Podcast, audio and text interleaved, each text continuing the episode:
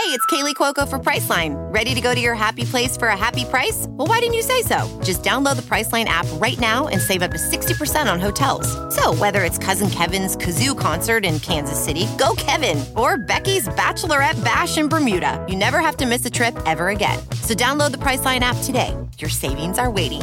Go to your happy place for a happy price. Go to your happy price, Priceline. Welding instructor Alex DeClaire knows VR training platforms like Forge FX help students master their skills. There's a big learning curve with welding. Virtual reality simulates that exact muscle memory that they need. Learn more at meta.com slash metaverse impact. This year is your year, even if you also said that in 2022. And however you want to make a splash, Mother Nature can help you every step of the way with Wool Runner Mizzles from Allbirds. Wool Runner Mizzles are shoes made from premium supernatural weather repellent materials. So you can jump into this year with both feet, rain or shine. The high top runners are made from temperature regulating, moisture wicking merino wool, treated with durable puddle guard technology to keep you dry and comfy. And you can take confident strides with supernatural rubber treads that grip for all condition traction and sugarcane based sweet foam midsoles that put a little bounce in each step. Allbirds is constantly innovating to increase the performance and longevity of their earth friendly materials. So even on your toughest outings, you'll wear out before your shoes do. This year, make a splash without worrying about getting your feet wet with Wool Runner Mizzles from Allbirds. Discover your perfect pair at allbirds.com today. That's A L L B I R D S dot com. What do you love about music?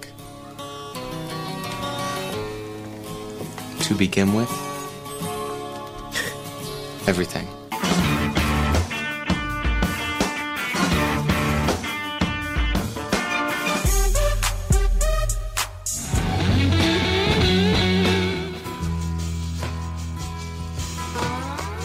Putting on a great show is the most important thing you can do. One great rock show can change the world. Welcome to Sound Opinions from Chicago Public Radio and American Public Media. I'm Jim DeRogatis, the pop music critic at the Chicago Sun-Times. And I'm Greg Kot. I write about rock and roll for the Chicago Tribune. Today on the world's only rock and roll talk show, we've got a live performance and an interview with Robyn Hitchcock. And get this, he's backed up by Peter Buck and Scott McCaughey of REM. Plus, we'll hear your selections for the best albums of 2006 with a few reactions to our lists mixed in. You're listening to Sound Opinions, and it's time to welcome our latest affiliate, KTOO in Juneau, Alaska.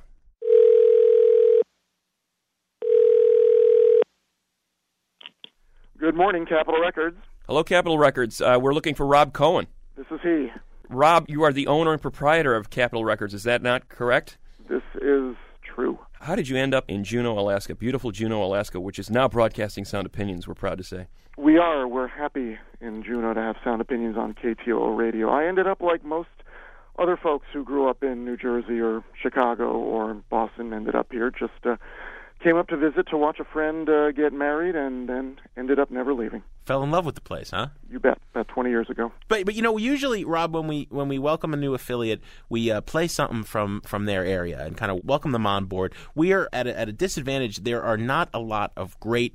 Alaskan rock bands that we've been able to pay tribute to. At to. least that we've heard of. That Uh, we have may be that- completely wrong about that. That's that. why we figured we'd call you and find out a couple of things. You know, what's going on locally in the scene there, and also just what Alaska music lovers are buying. I can help you with that. Uh, Okay. We've, you know, there might not be a whole lot of Alaskan artists that have uh, national fame, but we've got lots and lots of regional artists who've uh, been making discs uh, both here in Juneau and uh, also from you know outlying areas in southeast Alaska and up in uh, Anchorage, uh, Fairbanks, etc. The most of the stuff we carry in terms of regional artists tends to be in the sort of country folk bluegrass category. That's what uh, the iconoclasts up here tend to tend to lean toward. And there's some really, you know, wonderful instrumentalists up here, great singer songwriters. Some of them have their stuff on CD Baby, and a lot of them are just on the DIY uh, train, Hmm. producing it themselves and contacting local record stores one by one and just getting them there on the shelves. What would you say the biggest seller in 2006 locally Alaska music was for Capitol Records? Probably uh, my main man, Mr. Buddy Tabor. Uh, house painter by day, uh, troubadour by night, a gravelly voice teller of tales. Uh, he's actually got about five or six albums out, and uh, a Google search will bring him up with some sound clips. He's well worth checking out. All right, we're going to hear some of that. That's cool. The Mr. Basketball Shoes owns a factory in China and Vietnam where a 12 year old girl works for nothing. He don't give a damn. 16 hours a day, seven days a week. And when they break her malnourished body, they just throw her out in the street. And if the workers try to unionize her, tell them they protest. Basketball shoes calls the military, and they come out and make arrests. Do you know is, is population thirty thousand? About 30,000. It ain't like Chicago. Are, are you Not the quite. only mom and pop record store in town? We are the only mom and pop, yes. Okay. So what were your big sellers in 2006? We've sold a lot of Gnarls Barkley this year, a lot of Raconteurs, you know, the new Dylan, the Springsteen. You take a look at the top 40 uh, lists, and, you know, we have our share of customers who rely on us for that stuff as well as the deep, dark nether regions of, Yes. uh, of recorded music out there. What are you putting on first thing in the morning uh, these days when you get into the Uh, store? these days, I'm putting on the new Loud Family Anton Barbeau CD. Uh, Just a nice piece of um, Southern California power pop. That one's called "What If It Works."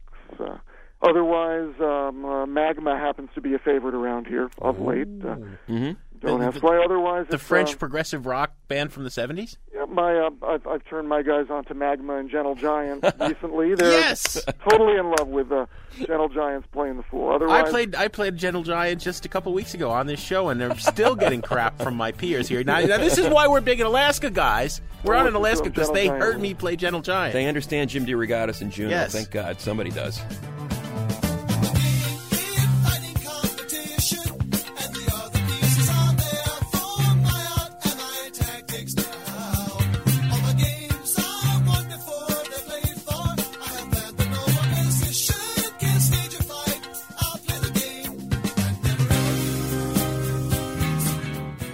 What's the lowest temperature it gets in the winter? Juneau's not really so bad. If it hits five degrees, then that's uh, then that's particularly cold. I'd say. I'm, just saying something. You know, if my choice is to like stay home in my PJs and download a piece of music, or you know, it's worth it for me to go to Capitol Records because Rob's going to take care of me. I mean, that's saying something when you get somebody to come out in five degree weather.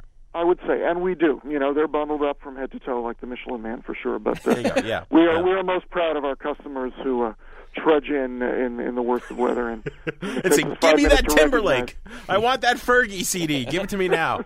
And we're most proud to be uh, on in Juneau, Alaska at KTOO, and uh, glad to talk to you, Rob. Thanks for taking time out to uh, speak to Sound Opinions. Appreciate the call. Thanks a We're lot. coming by when we're in town. I expect you to. All right. Take care. Take care, Rob. Well, I'm on the way, the time cold. I wanna be keeping you warm. I got the right temperature for shelter you from the storm. The right to turn you on. And girl, I wanna be the papa, you can be Uh, that's a little bit of Sean Paul's Temperature, which was the fourth best selling digital track of 2006. Greg, we have not covered Sean Paul. We have to at some point. uh, the reason we're playing that track is we want to take a look at the temperature of the music industry. The year end numbers are in for 2006 from Nielsen SoundScan, which is the most credible uh, organization measuring sales of albums online and in the record stores. Now, Jim, if you believe the music industry, they've been in this terrible, terrible slump for the last six, seven years, primarily blaming digital downloading. The sky is downloads. falling, Yes, yeah. the internet is killing the music industry.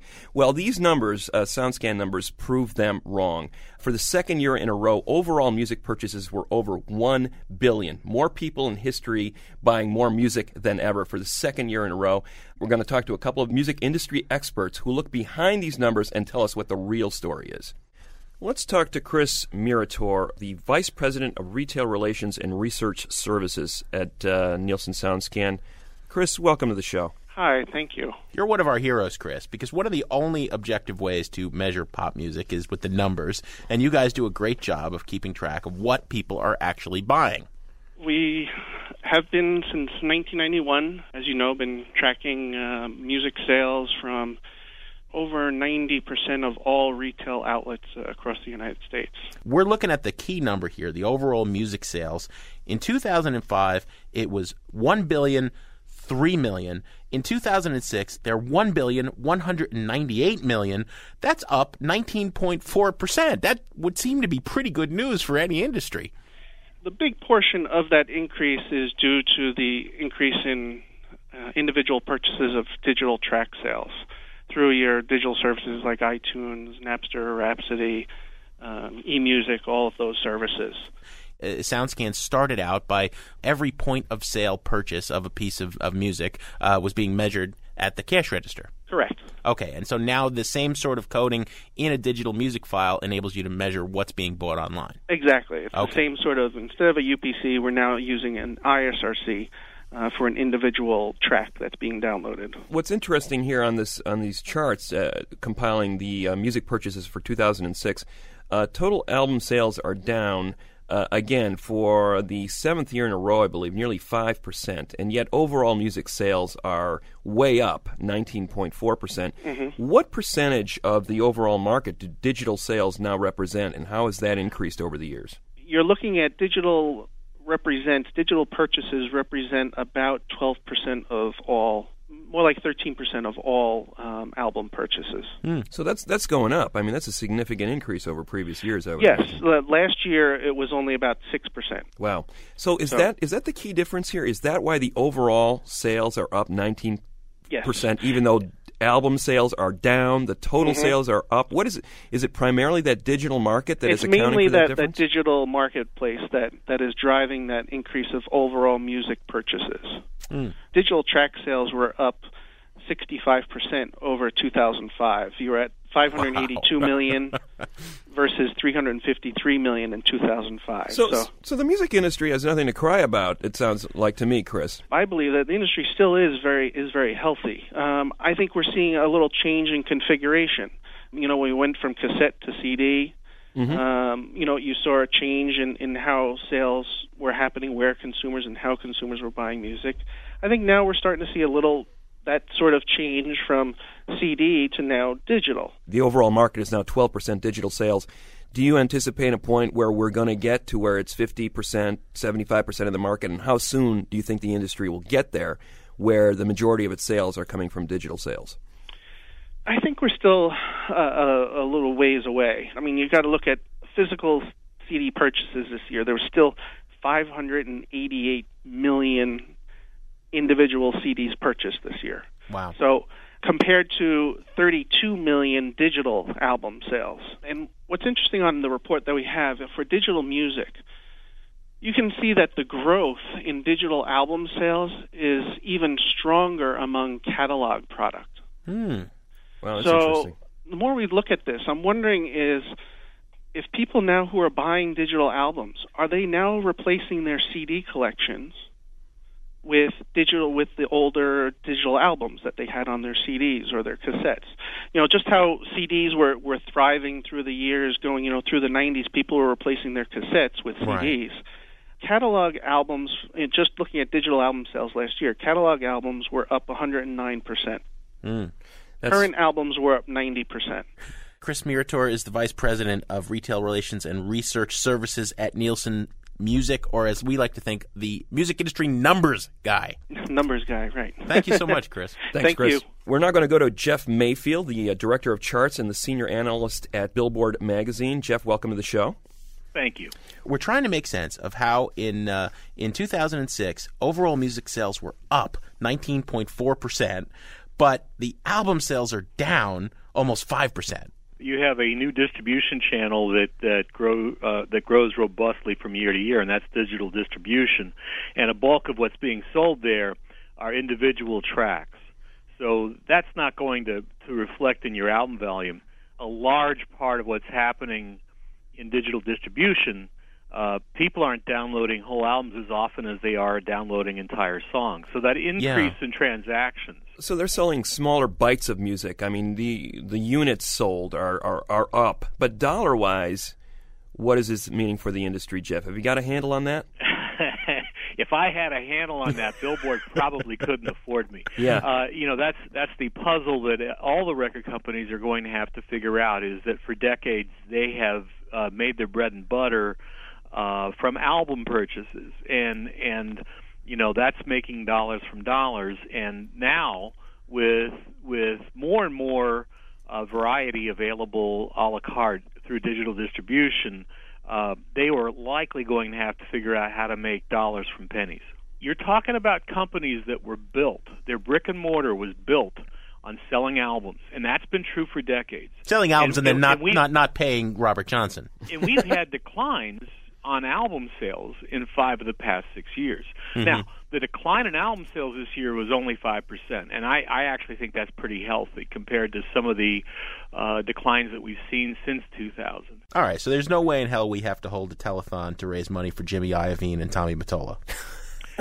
Uh, Jimmy, no. Um, you know, maybe mid-level management. Look, there's there's significant change. You know, there's there's been thousands and thousands of jobs that have been lost in this industry, and um, uh, so uh, yeah, the people at the very top they're probably okay, but you know, yeah, they're they're still they're still coming to grips. And uh, so far, the first changes that you see are more structural. There's fewer uh, uh, major record companies now than there were a few years ago. Uh, but that's just part of what you do. You know, there's other ways that, that the economics of a record company need to be reexamined.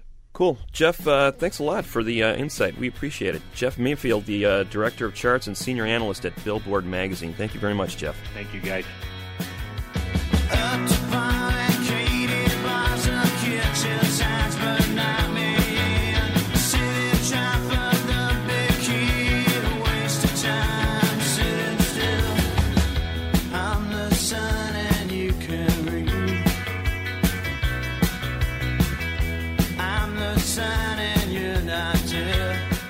Oh, that's a little bit of REM's Sitting Still from their first album, Murmur. 25 years ago came out, Greg, which means they were eligible and, in fact, will be inducted into the Rock and Roll Hall of Fame in a couple of months. Let me first tell you who's getting in this year Grandmaster Flash and the Furious Five, one of the first hip hop groups to go into the Hall, REM, the Ronettes, Patti Smith, and Van Halen. Choices that would seem somewhat obvious. I think the real question marks surrounding this ballot are not so much who got in, but who's going to show up on stage when these guys do their infamous jam session at the end of the ceremony. So a lot Because of people it- are asking about REM. Will Yeah. Bill Berry actually show up and play drums with REM, which he hasn't done in you know a number of years, uh, you know, except for the occasional one-off performance. I mean, given that it's aired on VH1 after the inductions at the Waldorf Astoria, which I must repeat, as I do every year, is the least rock and roll place in the world, and you pay a couple of hundred dollars and you dress up in a monkey suit tuxedo and you go. Yeah. I mean, you know, how unrock and roll is that? But but it's become who's going to get back together when we give you this prize? Well, and, and the Van Halen reunion is the big chat here. You know, you have a uh, a band with at least three lead singers in its history, Three right? distinct eras, and and certainly two who the fans consistently battle over who's the better one, Sammy Hagar or David Lee Roth. Well, it's not Van Halen without Gary Cherone. well, see, that's the thing. Is Gary Cherone going to get invited to the, uh, the well, Hall and Fame? now Michael Anthony, the bass player, is out, and isn't Alex's kid, or or is it Eddie? Eddie's kid is playing bass, or what? You know, who cares? Yeah, who's going to show up on that stage? And I and I have an issue with Van Halen getting inducted as a band. I think Eddie Van Halen is certainly one of the most important guitarists in rock history, but as a band, I would say their music has been pretty negligible. Not nearly as influential as one of the bands that got left off the final list, which I voted for, Chic. A lot of people think, well, disco era band, you know, and, and disco in, in itself has a hard time getting into the Rock and Roll Hall of Fame, which I think is a, a travesty. But I think Chic, being one of the most important bands of that era and incredibly influential, much more influential than Van Halen and many of the other bands on the list of people who got in. Between Nile Rodgers and Bernard Edwards, uh, writing some of the most uh, important songs of that era, and for the bass line alone on Good Times. I mean, how many times has that been sampled? We talked about this No, with James true. Brown. It's true.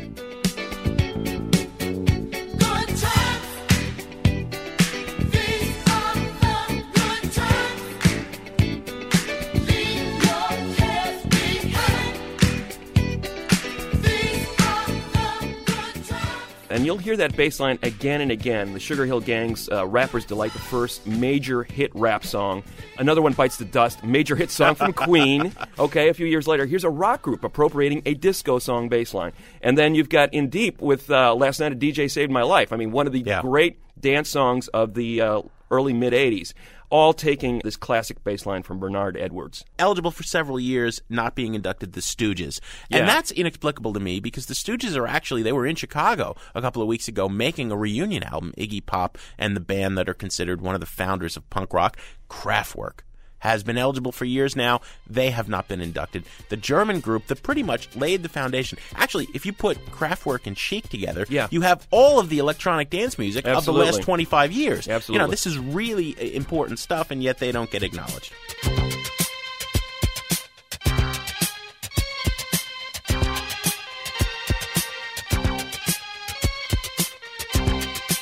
We'll be back in a moment on Sound Opinions from Chicago Public Radio and American Public Media, and we'll have an interview and a live performance from Robyn Hitchcock, Scott McCaughey, and future Rock and Roll Hall of Famer Peter Buck.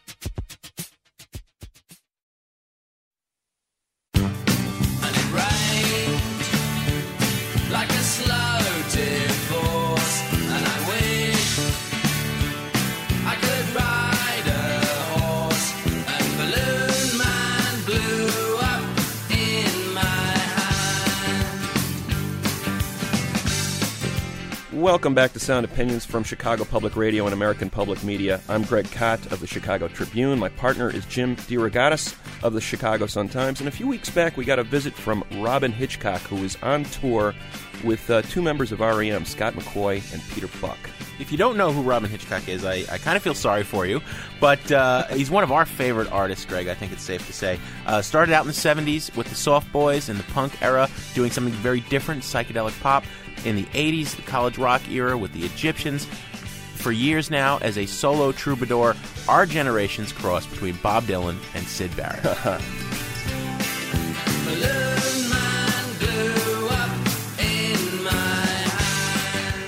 I don't recognize these other two guys with your Robyn uh, McCaughey and Buck or something like that. I, they are they pricey? My, basically, for me, as long as I get my own room, I'm okay. I'm way too old to share a room, so when they start talking about sharing rooms, that's when I pack the bag and go home. so uh, we'll quit No. joking around here. It's uh, Scott McCaughey, Peter Buck of REM, and uh, Robyn Hitchcock. Welcome to uh, Sound Opinions. Glad to have you. It's true. Peter, you've never been here, and Scott's never been here. But Robyn, I think this is the third or fourth time we've had you on Sound Opinions. Uh, yeah, although not at uh, public radio. I'd exactly as you said when when we just said hello a minute ago. I've oh Jim, I've known you for centuries. well, that's true. Yeah. We were trying to figure out. I've given up counting. Robyn Hitchcock and the Venus Three, Ole Tarantula, is the what great great album of your career? Have you can Uh, you can you even count? No, I've no idea. I mean, I imagine it's in the 20s or 30s by now. Yeah, it has to be. what a great! Once again, you've surprised us. Kind of taken a, a turn here and returned to a sound. I've seen a few interviews you've done where you've talked about it. It says you know a sound that was always associated with you early on with the Soft Boys and and Mm. and for a large part the Egyptians, the chiming guitars Well, and the harmonies. and the harmony vocals. Uh, I mean, because Peter, Bill, Scott, and I have known each other in different combinations going back over 20 years. Uh, Peter, Bill, and Scott are half of REM and three quarters of the minus 5 and they're now also the Venus Three when they're attached to Robyn Hitchcock. And Peter and I have been playing together since '85. I wanted to get to that. How did you guys first meet? Do you remember?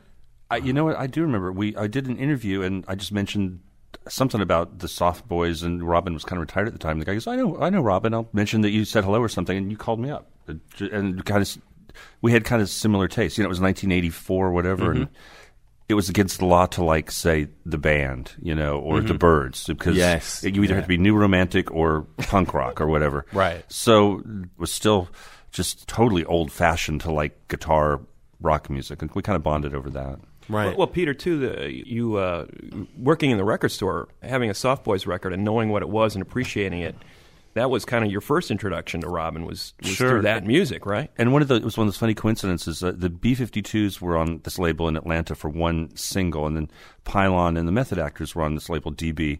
DB signed a deal with Armageddon Records, which had Robyn in Europe, and they kind of did a minor league baseball player trade where the Method Actors got their record out in England, and Robin's record came out on a basically local record label that was run by a friend of mine. Mm. Mhm. So it was kind of like all of a sudden this, these records were always around, and I could hear them all the time, and it you know Scott, where did you figure into this? It was at Irving Plaza. Actually, I saw Robyn and the Egyptians, but um, very soon after my band, the Young Fresh Fellows, opened for Robyn and the Egyptians a couple shows in Berkeley and San Francisco. But I was already a huge fan. I was a Soft Boys fan from working in a record store. You know, the same, Yeah. s- same thing. You know, Yeah. You know, that's kind of the way it works.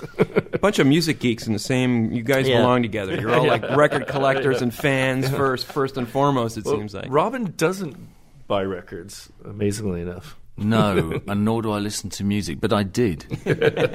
and I mean that, but that would apply to you know Robbie Robertson or Bob Dylan or Keith Richard or somebody in their day that they got involved by being involved in the world of records and the world of records that were slightly difficult to find in some way. Mhm. I mean, Yeah. didn't didn't Jagger and Richard meet because they one of them was on a train with some rare Jimmy Reed albums or I think- something, yeah, I think- I think singles or stuff, something. yeah. You know, that's the last time Mick and Keith spoke to each other, probably. Yeah. And uh, you know, Now they it- people it- that it's now they, they, they know next time they met, they had their people. Bingo.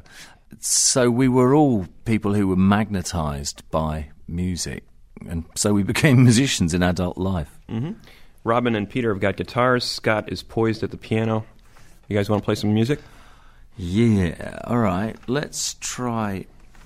You, have you got a vocal mic? Yes. Are you up to doing Ole Tarantula with the piano? Yeah. Okay. Yeah, let's give try this. Okay.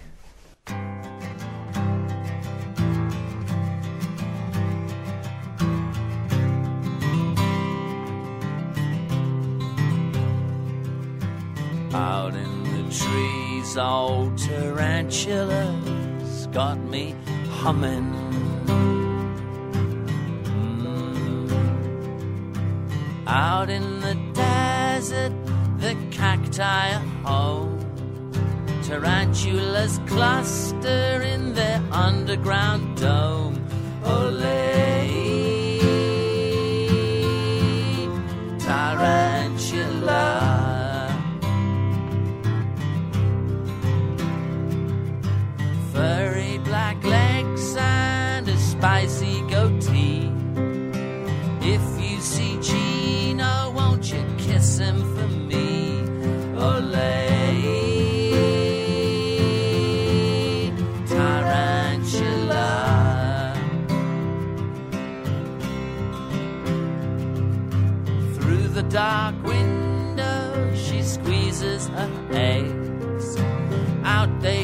Come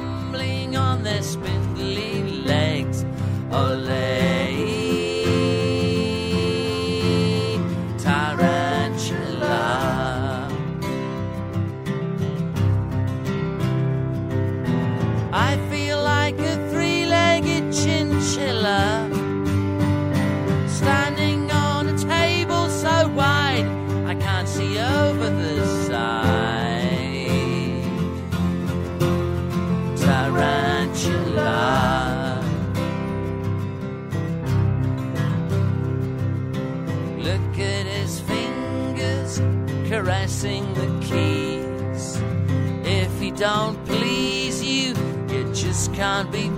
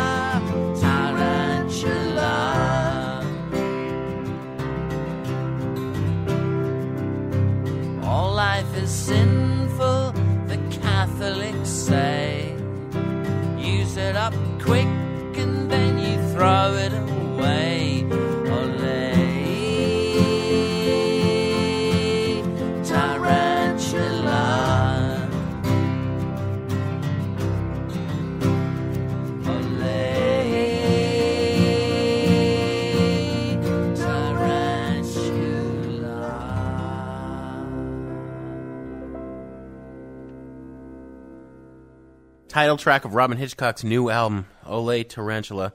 Robyn Hitchcock's new album with the Venus 3, of which we have two thirds here Scott McCaughey and Peter Buck. Why Ole Tar- Tarantula, Robyn? I mean, I know, you know. You mean why the song? Why is the album named after it? Why? Why does What is the concept there? I mean, you always have a good story about what you're writing about. What is that tune about? It's about where babies come from. It's about how people feel about the process of being alive, of being animals. You know, the British are notorious, it's a cliche really, for a sort of fear of sex.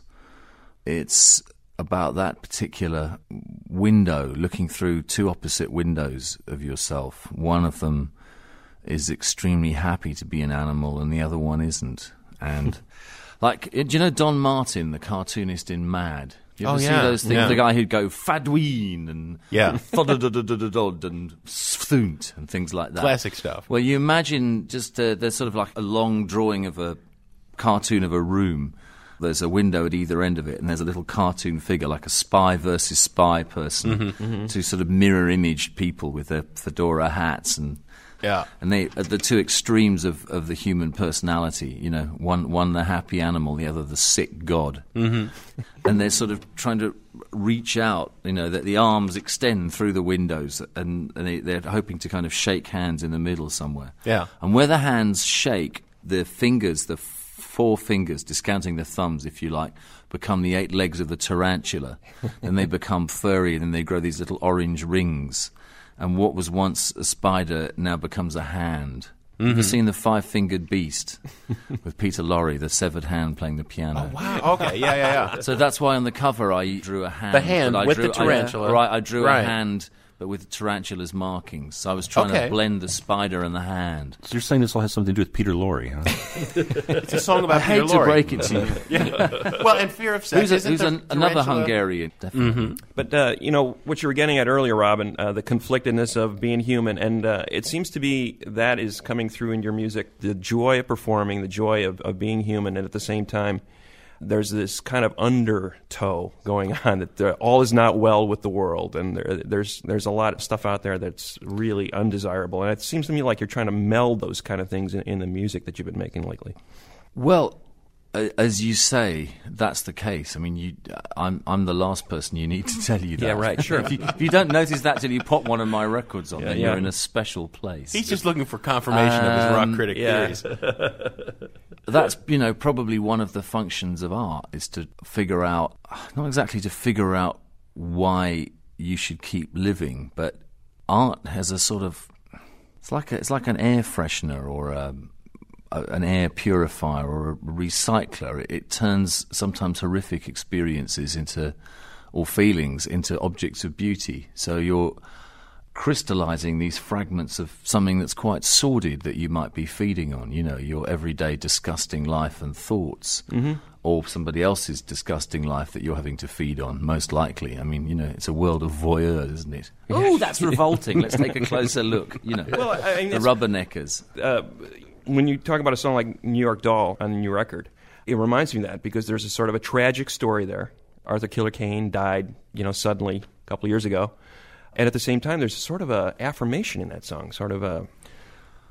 Well, you have to. It, that does come from. I wrote that after seeing the movie. Mhm. Uh, have you seen the movie? Yeah. I don't know how would how would you describe it in a few sentences? Well, it's a, it's the story of the bass player in the New York Dolls, and uh, after the New York Dolls broke up in the '70s, he basically Had bottomed miserable out, life, bottomed yeah. out, and Yeah. uh, was uh, two inches away from being a street person, basically. And the New York Dolls reunite. He has this one moment where it all his life comes back to him again, and then what is it? Two weeks later, Yeah, he dies. He dies. And Yeah. in between, there's some Mormon stuff. well, he falls through a window and finds Jesus, doesn't he? And then he spends the, you know a long period of his life as a librarian in in L.A. You know, it wasn't it wasn't like he was a remarkably talented guy. It wasn't like the Syd Barrett story. You know, Mhm. sort of you know, Icarus flies too high and winds up in the dumpster or whatever. It was more that Arthur Killer Kane did a lot of damage to himself. And that's what's so moving about the film is that there's just this feeling of this life that was there. Not an incredible, unusual life, you Mhm. know, not a life that you'd go, wow, look at that guy. Just someone who's had some good luck and some bad luck. And you, you really find yourself feeling for him. And then you suddenly find he's gone. And that's what really got me to write the song was the idea that you only realise how important somebody is after they're not there anymore. Mm-hmm. I was a New York doll.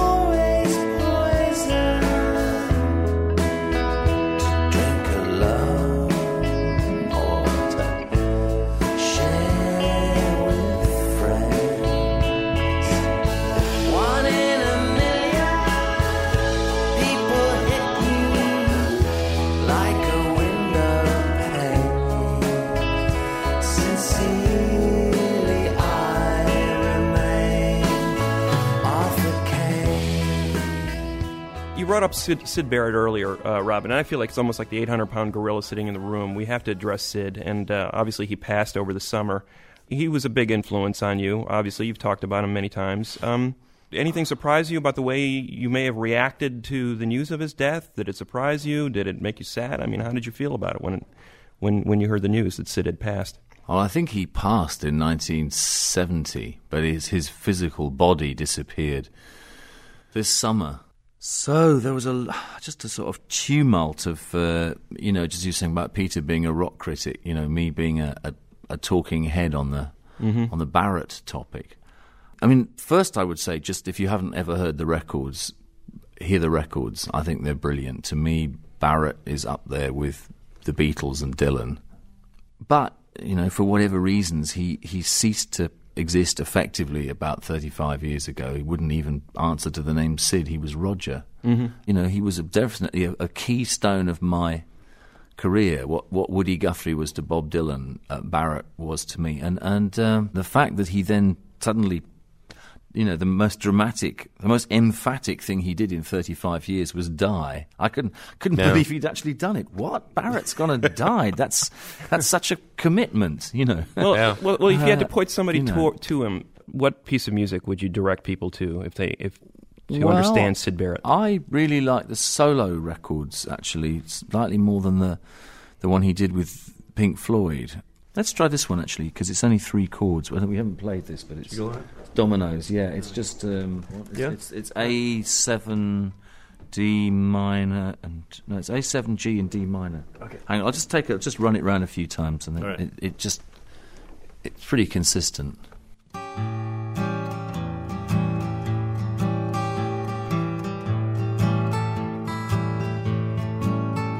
It's an idea someday. In my tears, my dreams. Don't you want to see a proof? Life that comes of no harm. You and I, you and I and dominoes. Day goes by.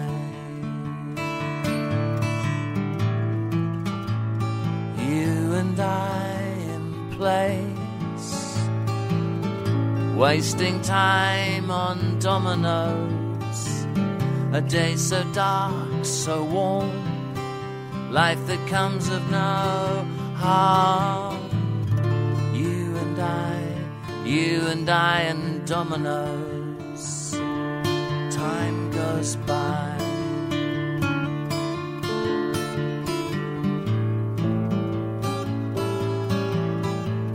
Fireworks and heat someday.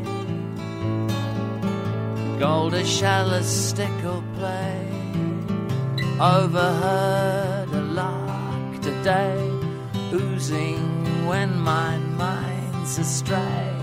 Don't you want to know if a pretty hand stretch out your hand, glad fields in an echo far away?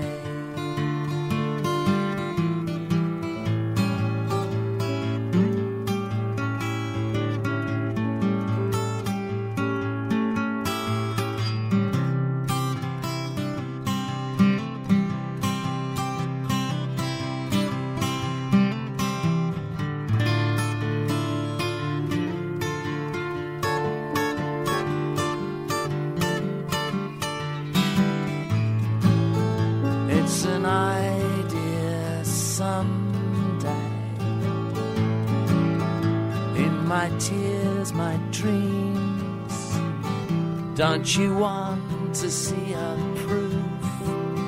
Life that comes of no harm.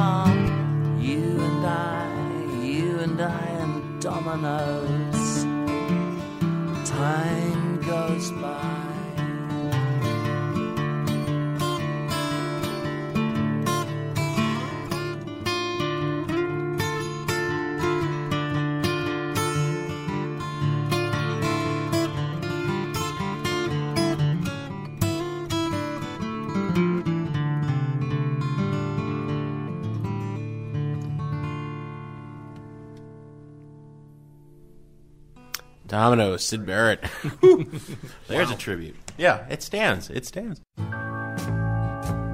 It's an idea someday. You're listening to Sound Opinions from Chicago Public Radio and American Public Media. We'll be back in a minute with more of our guests Robyn Hitchcock, Peter Buck, and Scott McCaughey. Life that comes of no harm. You and I,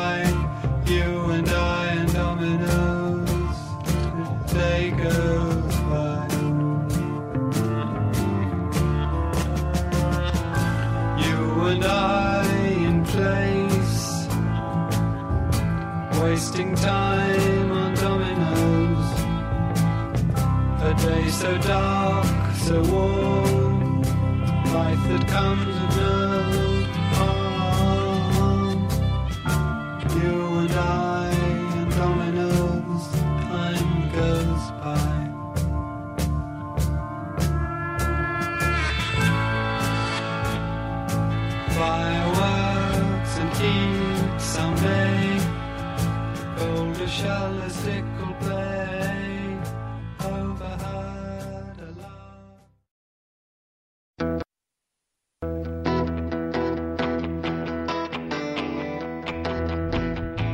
Welcome back to Sound Opinions from Chicago Public Radio and American Public Media. We are talking to Robyn Hitchcock and two of the members of his band, the Venus Three, Peter Buck and Scott McCaughey. Of course, we had to ask what Mr. Buck and McCaughey are up to with REM. Um, You know, I've I've written a bunch of stuff, and the other guys have tapes of it, and they're listening to it. And I think that Mike and I are going to get together with Scott and Bill Rieflin in Seattle and knock out some stuff and see what happens. Mhm. Um, it's kind of all guitar stuff, kind of loud and fast. Trying to convince them that we don't need to spend a lifetime in the studio. I mean, that's been my problem with the process. But I think that it could be a really cool situation. So you Mm. know, I th- uh, turning around that song about the Iraq invasion was and, and doing it so quickly and but Oh, we know, played Final it on, Straw, Final, yeah. Final Straw, Straw. I mean, we played it on the show two or three times and I mean that was it seemed like that's what you're talking about. You know, like how quickly did you knock that out and just Well, suddenly really, it was we- there. I, it's funny because that piece of music from Final Straw, I actually wrote it and demoed it at the very end of Automatic for the People, and I, but I was using it as a, a warm up thing for when I'm doing something that's difficult. It's really fast, so I go down and then play for a couple minutes. Mhm. He kind of said, "Gee, that's that's pretty good. What is it?" I said, "Well, I don't know. It's this thing I've had around." He said, "Why don't you tape it?" So and it was like the week before the bombs dropped, you know, and, Yeah. and uh, for the next like 24 hours, I heard it drifting down the stairs over and over. It'd stop, start, stop, start. And he sang it. And, Mm. and he said, let's put it up on, on the web right now.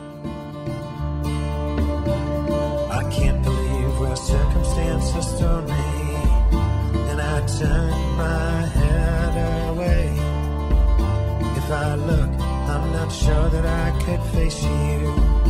Not again. Not today.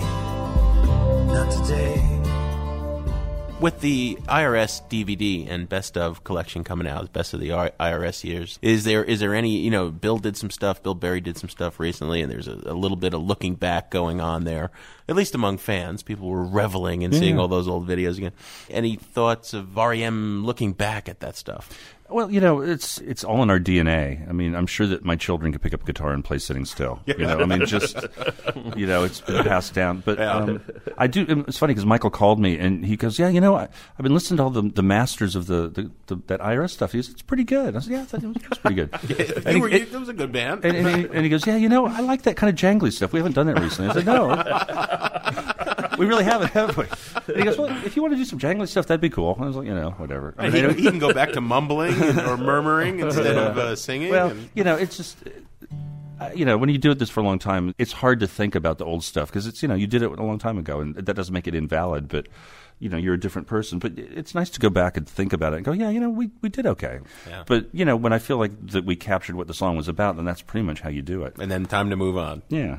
Yeah, sometimes they'll carry on cooking after you've taken them out of the oven, kind of thing. But mostly they are actually already set. Yeah, and the other thing is that old songs are what resonate. So I know if people come and see us, what they're going to like most is the stuff from 20, 25 years ago because they've known it the longest. I don't know. I'm That's liking all. Ole Tarantula just fine. Well, that's very can, nu- can you guys give us another one? We can certainly try. Uh, Rocket ship. Geez, what with the piano? Do you think you can play the piano on it? I'll give it a try. Where's I play the piano on it? Um, one, two, three, four.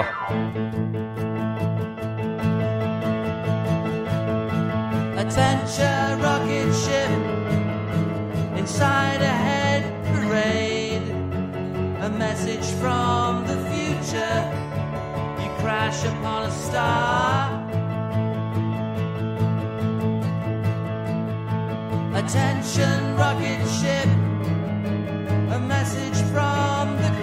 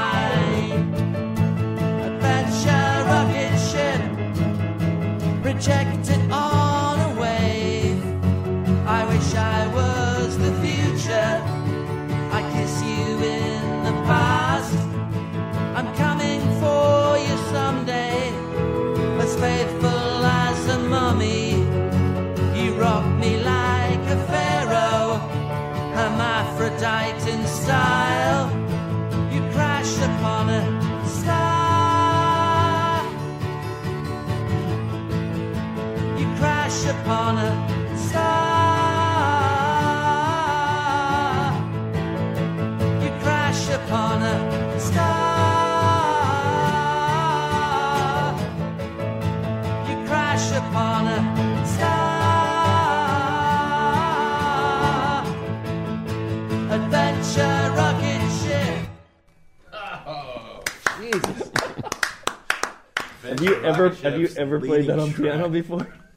Uh, no, no, I, didn't haven't. That's awesome. nuts. Uh, well, we got to let you guys go and sound check, but thank you so much, Robyn and uh, and Peter and Scott for coming in. Thanks for having us. Thanks for having us. Thank you. thank you for being had. yeah, that's what I like to hear.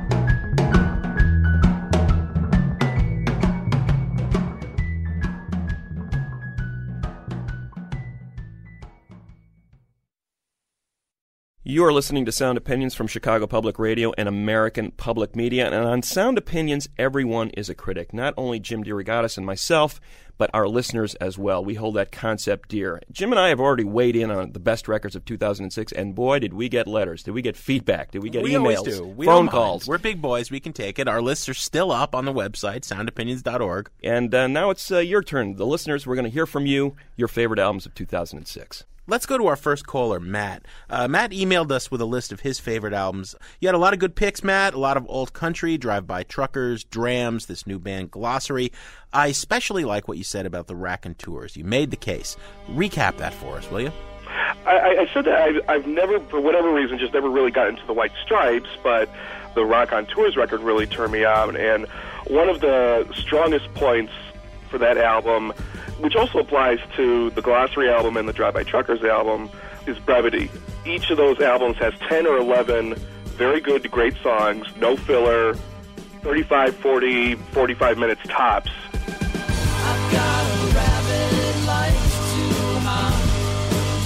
I've got a girl and she likes to shop. The other foot looks like it won't drop.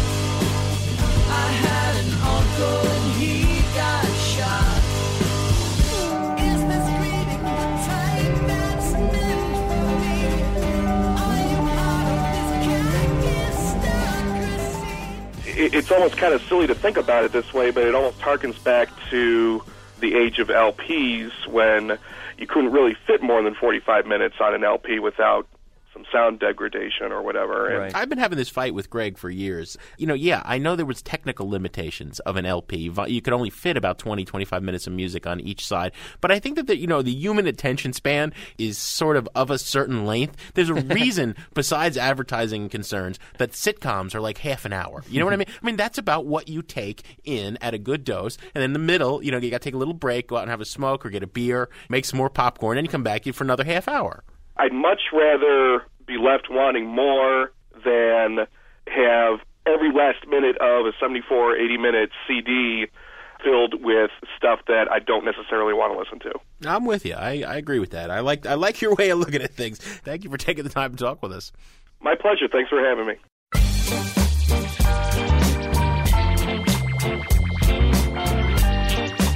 Let's welcome Jack to Sound Opinions. Uh, Jack, what are your thoughts on the best of 2006, man? What my favorites are, or, or what your opinions were.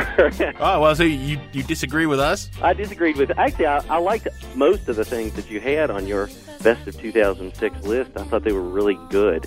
I loved uh, Gnarls Barkley and the Lily Allen, and I heard the Lily Allen first time on your show.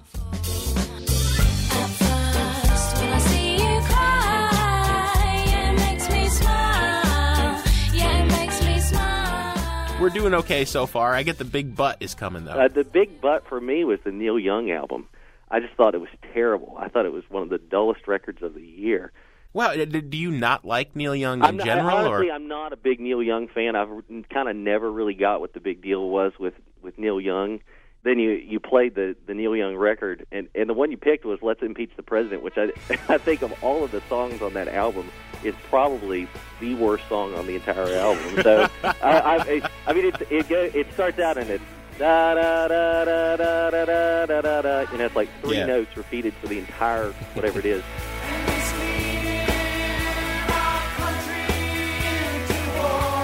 Well, no. Neil Young is famous for being able to milk three notes for 15 minutes. You know, that's not really milking. That's watering it down. I think. I don't know. Oh, man. it Is just, it's so amazingly dull. Oh, but Jack, I think we got to take you to see Neil Young live sometime. You know what? and I think part that of the may, re- may part of my change your antipathy opinion. towards Neil Young actually is because I've seen him live. Oh. I went to see a Dave Matthews show uh, once, and Neil Young opened for for Dave Matthews. Oh, well, well, see, and the opening set was like was like nine hours long or something. It was like the never-ending set.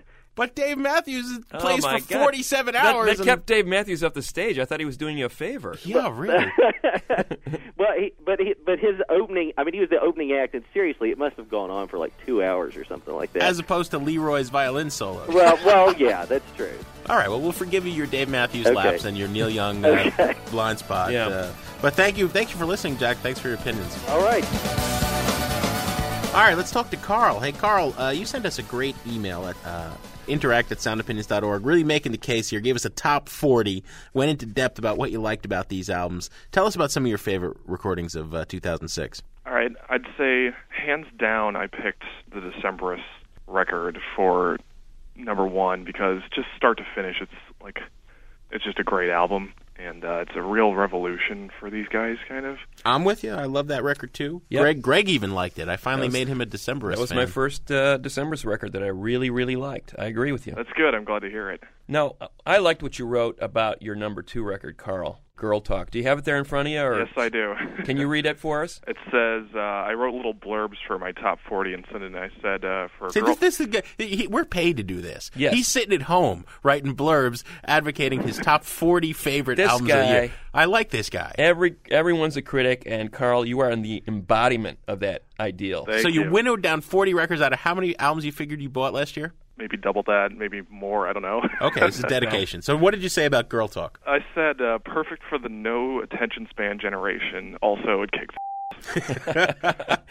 I love that record too, uh, Night Ripper, Carl, and it's basically 250 samples wedged together really inventively Oh, yeah. by this guy Greg Gillis, a DJ in in Pittsburgh. And obviously, you loved it for many of the same reasons I do.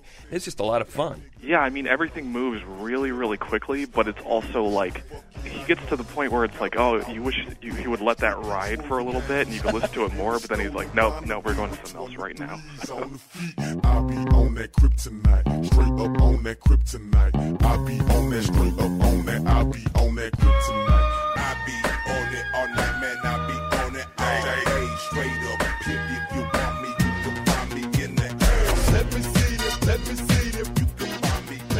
You also made the case at number four for a band that uh, that I, I, I couldn't stand when I, I saw them. Yeah, my number four pick is Man is Man Man, uh, Six Demon Bag, and it's a band um, that is heavily influenced by Zappa and Beefheart. And I know you guys went to the Pitchfork Festival, saw them there, and then ragged on them and went and said this is a bunch of hokiness and uh, crazy insanity. And it's like you critique them the same way that Jim, you critique uh, Tom Waits for saying, "Oh, I'm just weird for the sake of being weird." Yeah, yeah, yeah, yeah, yeah. yeah. Contrived eccentricity. Okay, it, it may be a little uh, eccentric, definitely, but it, I think there's really good songwriting at the at the heart of all their craziness.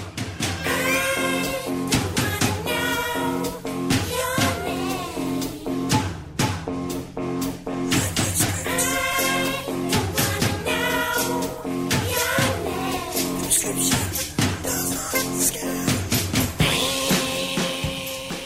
that's what I say about Tom Waits too, and Jim doesn't get that either. All right, all Well, right. that's but great, Carl. It's a good, good, diverse list. If one of us ever is out sick, maybe we can give you a buzz. Oh, Uh, well, be I should say if Greg's ever out sick, I'll give you a buzz. All right, Carl. Thanks. Yeah, definitely. Take care. You too.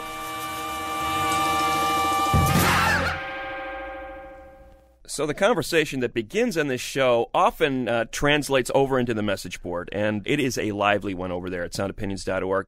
We always welcome your feedback, and we're going to be including a lot more of it on the show. So uh, email us at interact at soundopinions.org, or better yet, leave us a voicemail that we could play on the show 1 859 1800.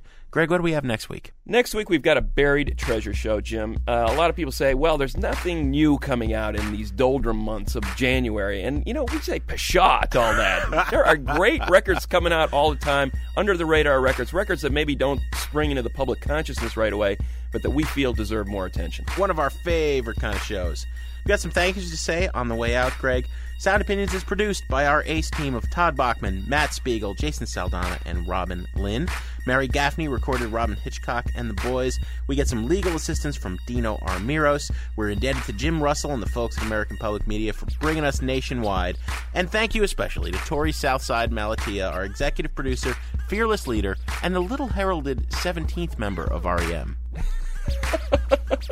17th member of REM.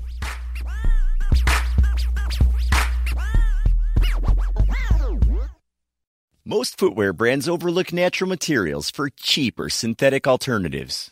But when it comes to quality, Mother Nature knows best. Allbirds took that idea and ran to create their iconic wool runners. Wool runners are made with premium supernatural materials that are both comfy and durable. So you can run to the ends of the earth or just to the store. Plus, they're machine washable to stay looking as fresh as the first day you got them. The Wool Runner Upper is made with superfine ZQ certified merino wool that's breathable, temperature regulating, and moisture wicking. And the sugarcane based sweet foam midsoles cushion your feet and put a little bounce in every stride with all day support.